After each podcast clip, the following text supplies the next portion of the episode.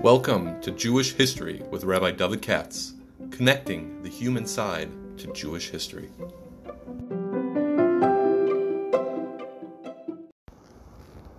For sponsorship opportunities or to support this podcast, please visit our donate page at www.support.rabbidavidkatz.com.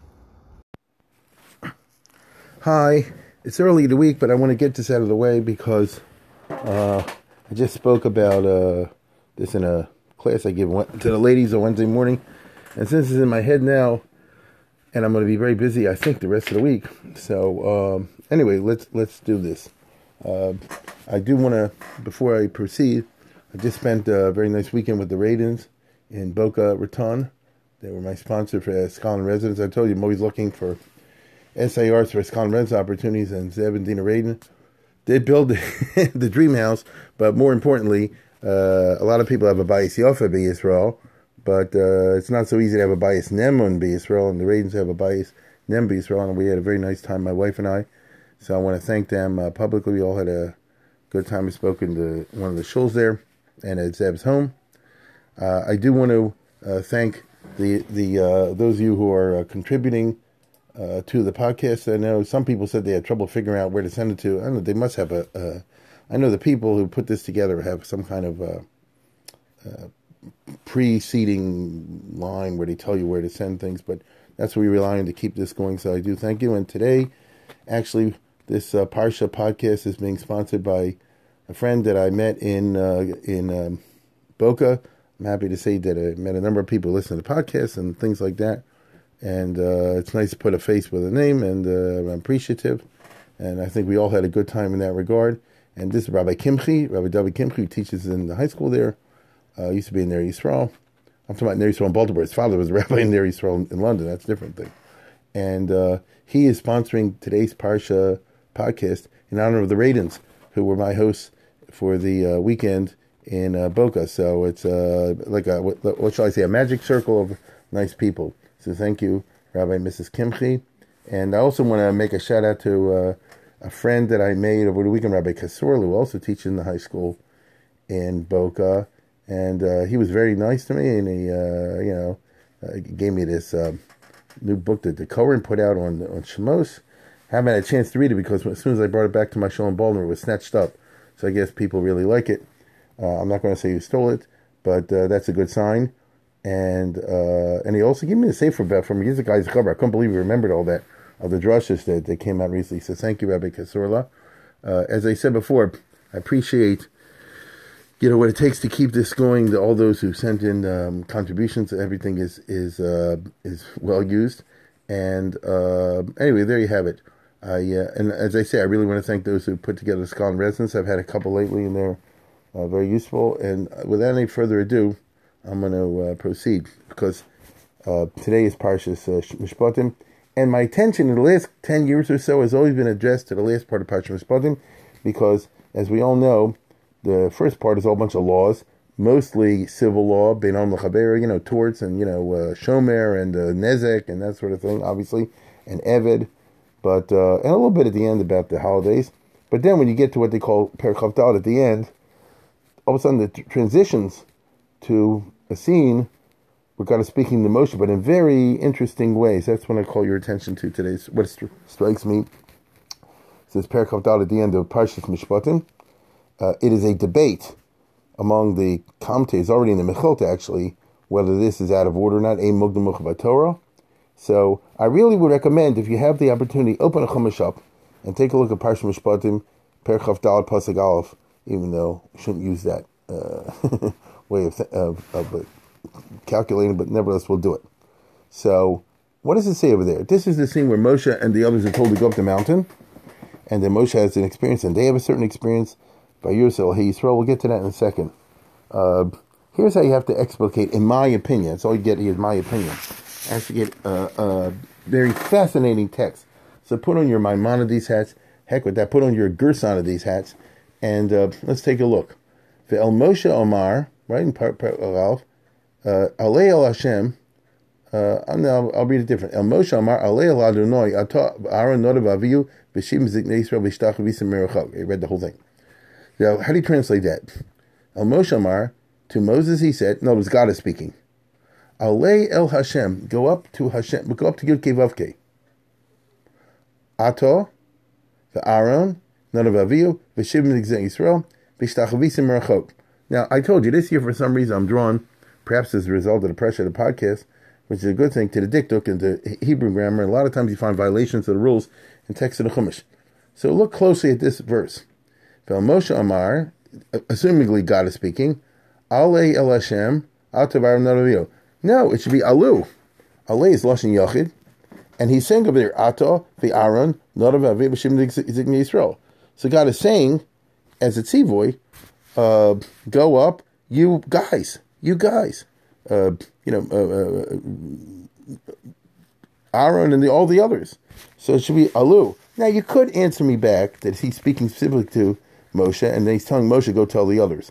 But the Pasuk doesn't say that. You know, it says Ali El Hashem. It's, it's, it's an interesting way of pushing it. And then it says Vishtachavisem. It doesn't say Vishtachaviso. It's a Vishtachavisem. So it's using plural at the end. And then it goes on to say V'nigash Moshe Levado El Hashem and only Moses should go up to Hashem. We just said, I want all you guys to go there.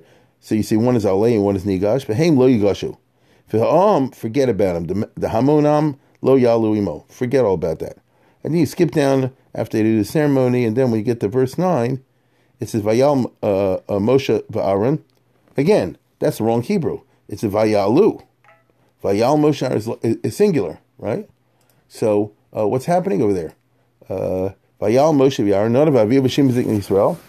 And then all of a sudden it switches to plural. Vayiru Eis Elohei Yisrael, Besachas Ragov Kamasi Livnas, Hasapir Chetzim Hashem Latoar.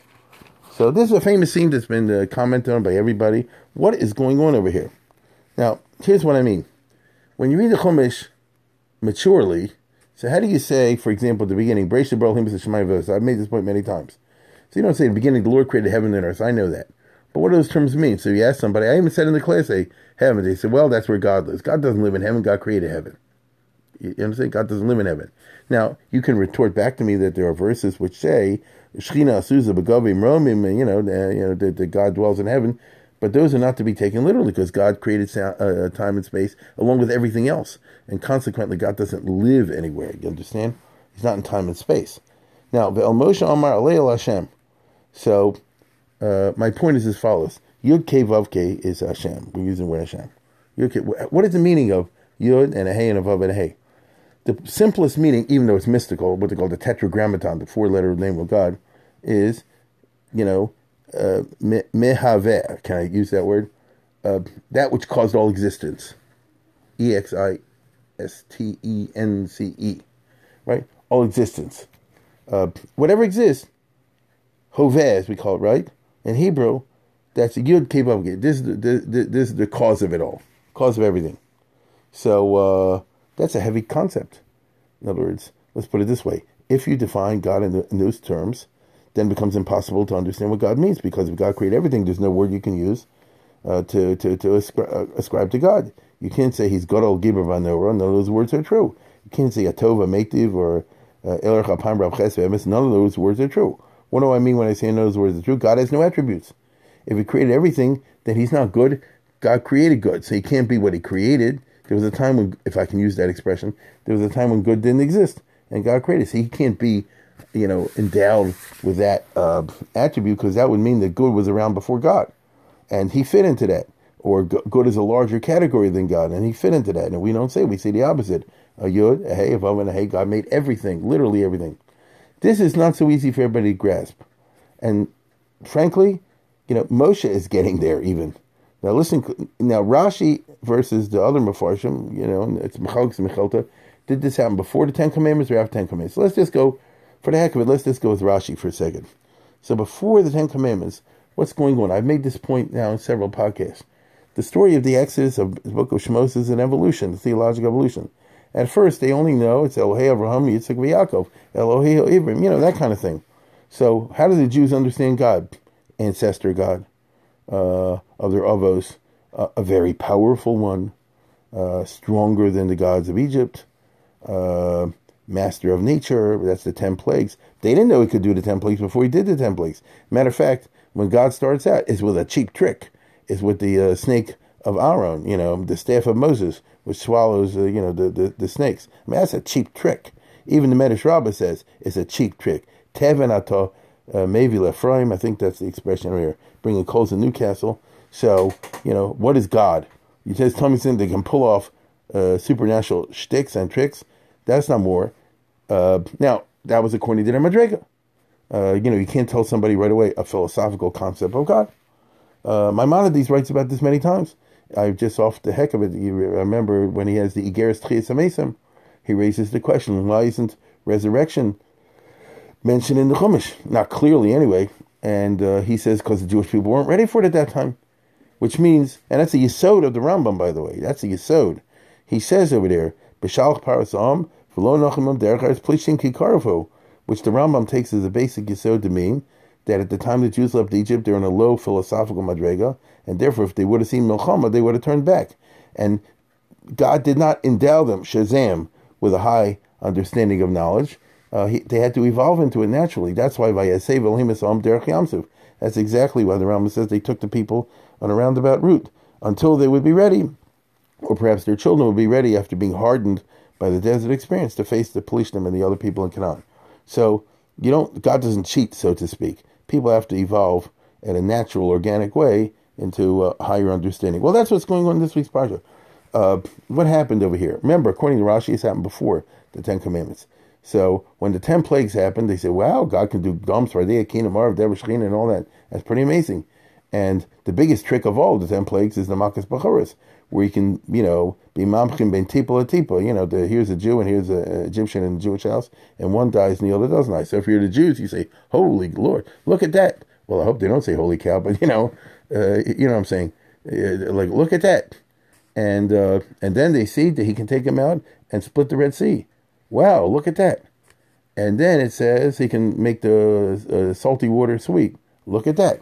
They don't know that this is uh, is happening. You understand? They don't know this sort of thing. Now, uh, let's lay this out. Then comes, according to the story, uh, they get to Har Sinai.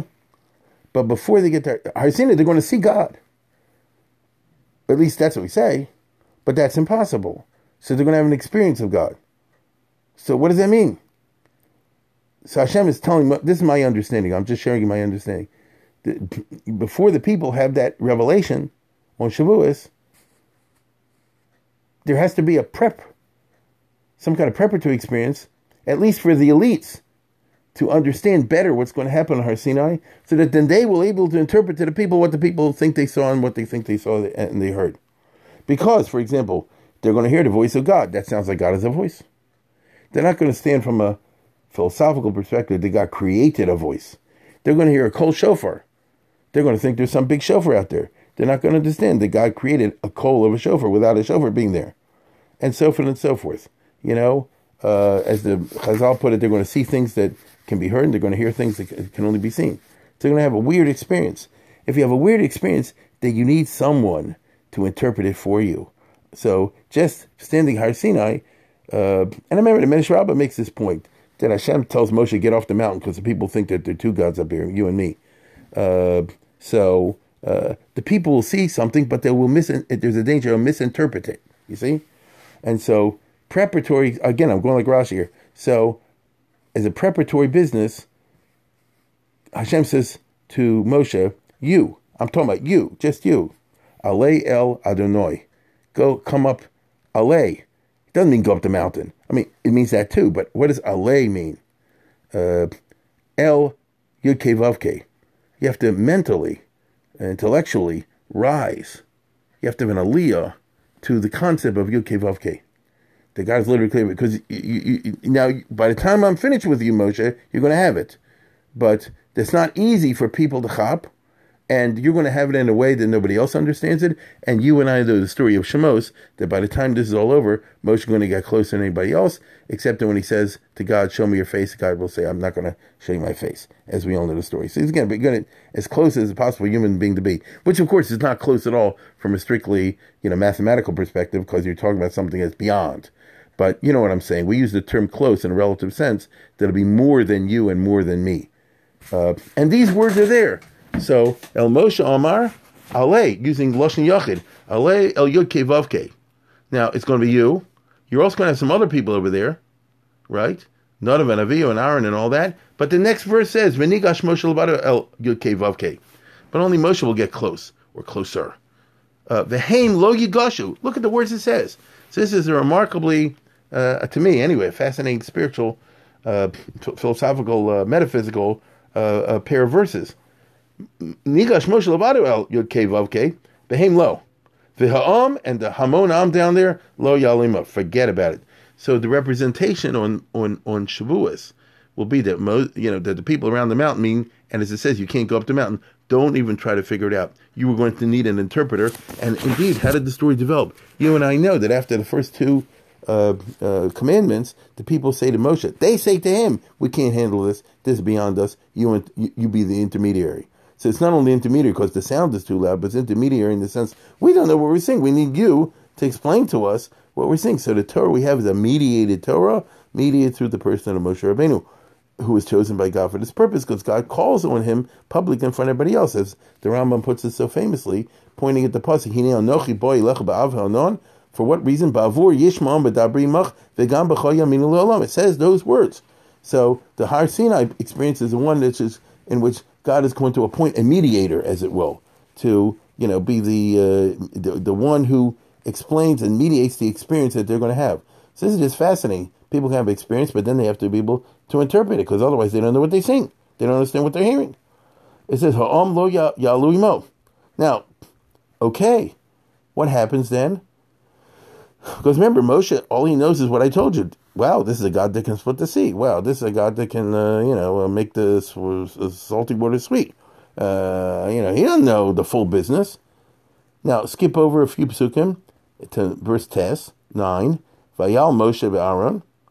Uh, now, by the way, ladies are nice, and so they're always looking for a nice shot. So I forget who it was, Mrs. Vitiver, maybe, or maybe with Moshe's mother. They said, well, Vayal means Balev Echad Kishachad. That's a nice Chassidic uh. But I mean, what's really going on over here? Vayal Moshe Aaron in verse tes, in verse nine. So it says Vayal, the singular, Moshe and Aaron, Nodav Aviv Shim Zikne Yisrael. So only Moshe is Vayal, it's singular, because it doesn't say Vayalu. Uh, so they're all going up the mountain, but only Moshe is going Vayal. The use of the funny, uh, which I say, uh, verbs, is a wonderfully subtle way, in my mind, of informing the educated reader, as the Rambam puts it, you know, what's really happening over here. Notice that Vayal is only going to Moshe, although the others are going up the mountain. You see? But the real Aliyah, the Aliyah El Yud Kevavke, is a singular experience. Now, what happens to the others? Vayirus El Yisrael in the next pasuk. So it doesn't say they see Yud Kevavke. They do not rise to that point because they're not holding by it. Only as as God said earlier, V'nigash Moshe Lavado El Yud Kevavke. V'heim Lo Yigashu. So all they get to is El Hey Yisrael. Now I'm not a Kabbalist. I know in Kabbalistic terms, El Hey Yisrael has a very specific uh, uh, uh, technical meaning. But even putting that aside, for El Hey Yisrael, they could only get to the point of El Hey Yisrael, which is a Madrega. Knows Hashem in terms of of his relationship to a uh, uh to uh, Yisrael, which is a what shall what shall I say a transcendent idea in Judaism. Many people don't know this. We have the idea of Klal Yisrael being like a, a, supreme metaphysical reality. In other words, there is such a thing physically called the Jewish people. I get that, you know, I understand that, and it's in so and so many million uh, persons. But beyond that, there's what you call sacred nationalism, the genius of the people. Or I don't know what you call it. In, in, in, I'm trying to take a a, a a, mystical term and use English words for it. But the chefza of a Klal Yisrael is considered a, a supreme thing in the in the universe. The Maharal writes about this extensively, but I don't want to go on that. So El Hey Yisrael, it says in the words, they didn't see Yud Vavke, but they saw something called El Yisrael. So to use simple language, they had a lower experience than Moshe is going to have. Get it? They have a lower because they're limited. They they're not Moshe. That's the whole point of the story. They are the elite. It's Aaron. That's a big person. It's none of an Avihu and all that. Shim Zikni Israel. They're very big people. They're an elite, but they ain't Moshe. And all they see is Kimasa. And to me, it's just interesting. Visachas Raglov, and underneath God's feet, however you understand that. But it seems to indicate a lower level of perception, right? A lower level of possession. Maybe it means the arts Adom Ragli, you know, in an earthly way. But anyway, Kimaisi living in the sapir. I don't know what it means by the brick. I mean, I know the interpretation, so I'm just saying, what does it mean to me? I don't know. But here's the interesting one. And their perception was, what they saw was Etzem Hashemayim Lator. Now, how do you translate that? So, okay, you can do a dumb translation, the essence of the heaven and purity, like ours whatever that means, you know. Lator. But you know enough Hebrew. Shamayim. What does Shamayim mean? They they see not exactly Yud K Vav K, they see Elokei Yisrael, and they see below his regel, right, below his feet, Etzem Hashamayim Latohar. Just a, a, a, wonderful phrase. They see the sky. No, well, that's how many translated. No, no, no, that's not what it means. Shamayim, what does Shamayim mean? Bereishit Elohim says Shamayim V'Saretz, the heavens. Don't give me the heavens. So what does it mean? Right? It's the metaphysical, correct? Bereishit Elohim says Shamayim V'Saretz. The beginning, God created the metaphysical world spiritual world, if you like that. Vesarts in the physical world doesn't mean the land and the and the sky. It means the metaphysical and the physical. So what did they see? They see God as Etzem Hashemayim Lator, like a certain pure existence, uh, like metaphysically. In other words, they understood God in the sense of beyond time and beyond space. That's pretty heavy. A lot of people scratch their head and they say, Whoa, what does he mean by that? This is already hurting my brain. Like a lady told me this morning, this is hurting my brain. Uh, you see where I'm going? Latohar. They could perceive God as a, as a non body thing. Shemayim, Etzem, Shemaim Latohar. They could see an Etzem, which is like a, a, a, a distinct identity. Uh, Shemayim, which is metaphysical, in other words, not bound by time and space. Torah, and they could see it in a pure sense. So that means like this: they got a pretty heavy dose. They're pretty good. This is Aaron you're talking about, Aaron and Cohen, the Shem Israel. It's a pretty heavy dose, and they see it Latohar. So at least they understood that God's not sitting up there. He's not in heaven as many think, but God created heaven, so to speak. Meaning, He's not metaphysical. He created the metaphysical. I repeat, God is not metaphysical, even though somebody says like this. Listen, if God is not bound by time and space, and metaphysics is not bound by time and space, then God must be in metaphysics. That's a wrong tautology. God created it all, and He created both zones. The area is not bound by time and space, as well as the physical universe, which is bound by time and space. And uh, the Hamon Am is always going to think of God as you know someone who appeared to us, Mamash at Har Sinai, so he was in time and space. Uh, they heard a voice. They saw the Kolos Abrakim, the whole floor show. They saw the Kol Shofar. So as far as you know, God is there somewhere. Uh, God is somewhere and came down. That's what the verse says. God came down from the heavens to uh, you know to Har Sinai or something like that, right? And the people went up to meet him, or Moshe went up to meet him. That's how they're going to understand it. They um lo mo. They're not going to be able to to to to, to chop that. Not at their stage of development in history, but uh, the the uh, the elders and Aaron will get etzem Hashemayim Torah. They'll understand that no, God is um, not bound by time and space. Moshe will be even better at that. He'll be Yud Kevavke. He'll understand that God created Shamayim and Lotohar. Uh, so that's really cool. You see over here like a three tiered experience uh, hinted at in these words, but you have to sort of decode. Not that it's a code like you know like a, a code breaker, but you have to understand the meaning of the words. I don't think I've said anything uh, surprising or weird, but we never read the Pesukim like that. We don't think of Yod Ke Vav in this sense, uh, you know, because we're usually thinking like we did when we are young, you know. Uh, now, by the way, what happened? They didn't get killed. That's the end of the of the passage. So they saw not Yud Ke Vav Ke, and they didn't see it. They saw Ho Elohim, which I can only take to be a reference to Elohei Yisrael. That's what it said they saw before. And then Vayishtu. So that itself is a famous ending passage. I think I talked about it last year. Uh, you know, it depends how you want to read it. If you're Hasidic, you'll say Vayuchla Vayishtu. oh boy, like the Rizal, uh, which like inspired by this vision, they turned food into sacred objects because you know, like the Mesilas Yesharim says, if you're the real thing, then oh my goodness, uh, even the food you eat is a, a, a double Shabbat kedusha. If you're on that madrega, that's all. Take a look at the chapter on kedusha in uh, what do you call it in the Mesilas Yesharim, for example. It's a well-known idea. I don't know how well-known it is, but it's, it's out there. Uh, so Vayochel then they eat in a sublime state. This is actually the origin of the Hasidic customs of eating all the time. The kid, what in America they call kiddush. You know, I'm not talking about kiddush rishon. Obviously, that ain't a spiritual experience. But I'm talking about not the kiddush rishon. I'm talking about the regular kiddush, Hasidic tish or something like that. When it's the real McCoy, you know, there's rebbes and there's rebbes. But let's say you got the real rebbe, something like that. When it's the real thing, then the ideal that which they're striving is by of course, if you're not, if you're a litvak, then you say, I guess all baloney. And then you go and you do like the other mafarshim would say like this. The experience that they had, was too much for them. Just like the lady said, this is hurting my brain. I can't handle this anymore. You know, you're, you're, it's, it's too heavy of an experience. They shut down. They turned it off. And then they say, yes, that's enough. We ain't going higher up the mountain in the physical sense, and we ain't going higher up the mountain in the mental, intellectual, and philosophical sense. What we saw is enough, and this is already a little bit too much. Let's switch back to Gashmias. And they sat down and they had a picnic. They sat down and had a picnic. I think Rashi is the one who says that. And this is the basis of the opinion that none of an Avihu later are killed because of this sin. Right? It's a Medrash Rabbah, I remember in, in uh, of an Avihu, that uh, they, this is a terrible sin. Because, uh, I mean, let's put it this way. What, you make a kiddush in the middle of, uh, uh of, of uh, divine worship? You know, like like a rabbi would say in the shul today, make a kiddush rishon, you're way crazy, and uh, and big bigish midas adin lefkoa behem or something like that. I think Rashi might say it somewhere.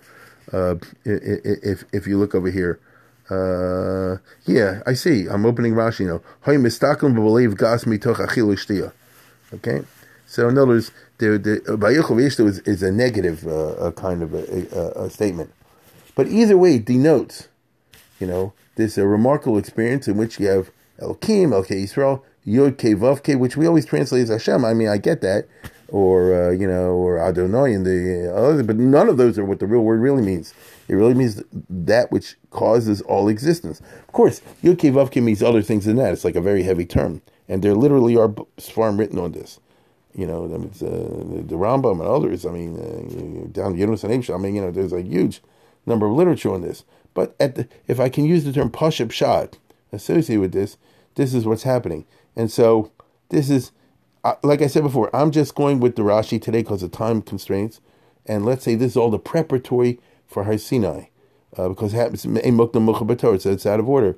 So even though it's the end of Mishpatim, really happened at the beginning of, uh, you know what I mean, at the beginning of Israel. Uh, and so you see uh, a very Gersonides, Maimonides kind of approach in which God is saying, I will reveal myself to the Jewish people. But that doesn't mean they'll be able to interpret it, what happened. Uh, there's always the problem of interpretation. Uh, you know, phenomena are not enough. There's always the mediation and problem of interpretation. Uh, to use a more mundane example, there was enough, uh, you know, information not to be bombed at Pearl Harbor by surprise, or 9/11 they knew information, or Israel to be surprised at the Yom Kippur War, or uh, Stalin to be surprised by Hitler, they did not interpret the data correctly. You understand? So here the emphasis is on endowing Moshe with the ability to interpret the data. So then he will able to, be, to tell the people over the next 40 years, don't think you saw a golden calf.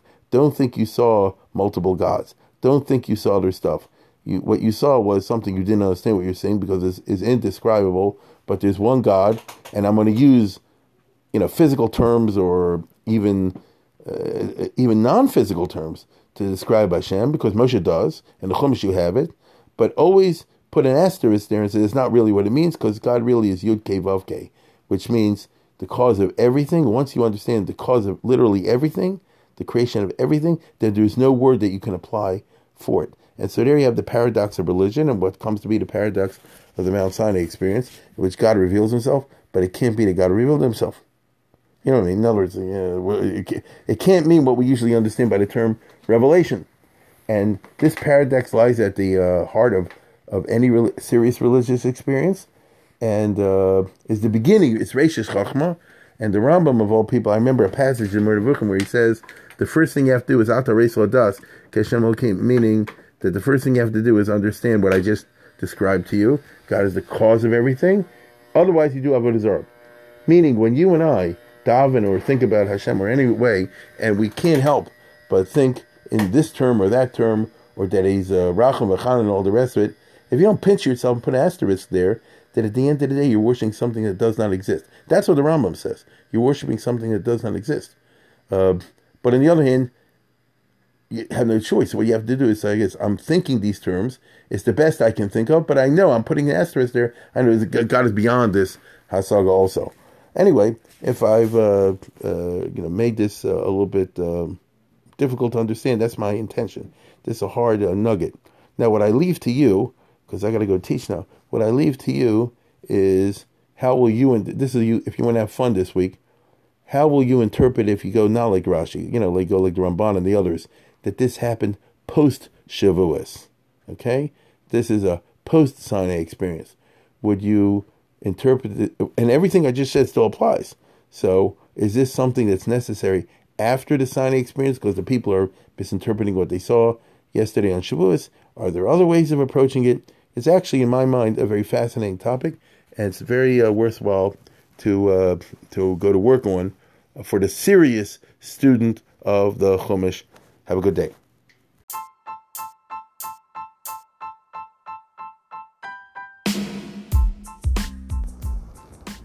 For sponsorship opportunities or to support this podcast, please visit our donate page at www.support.rabbidavidkatz.com.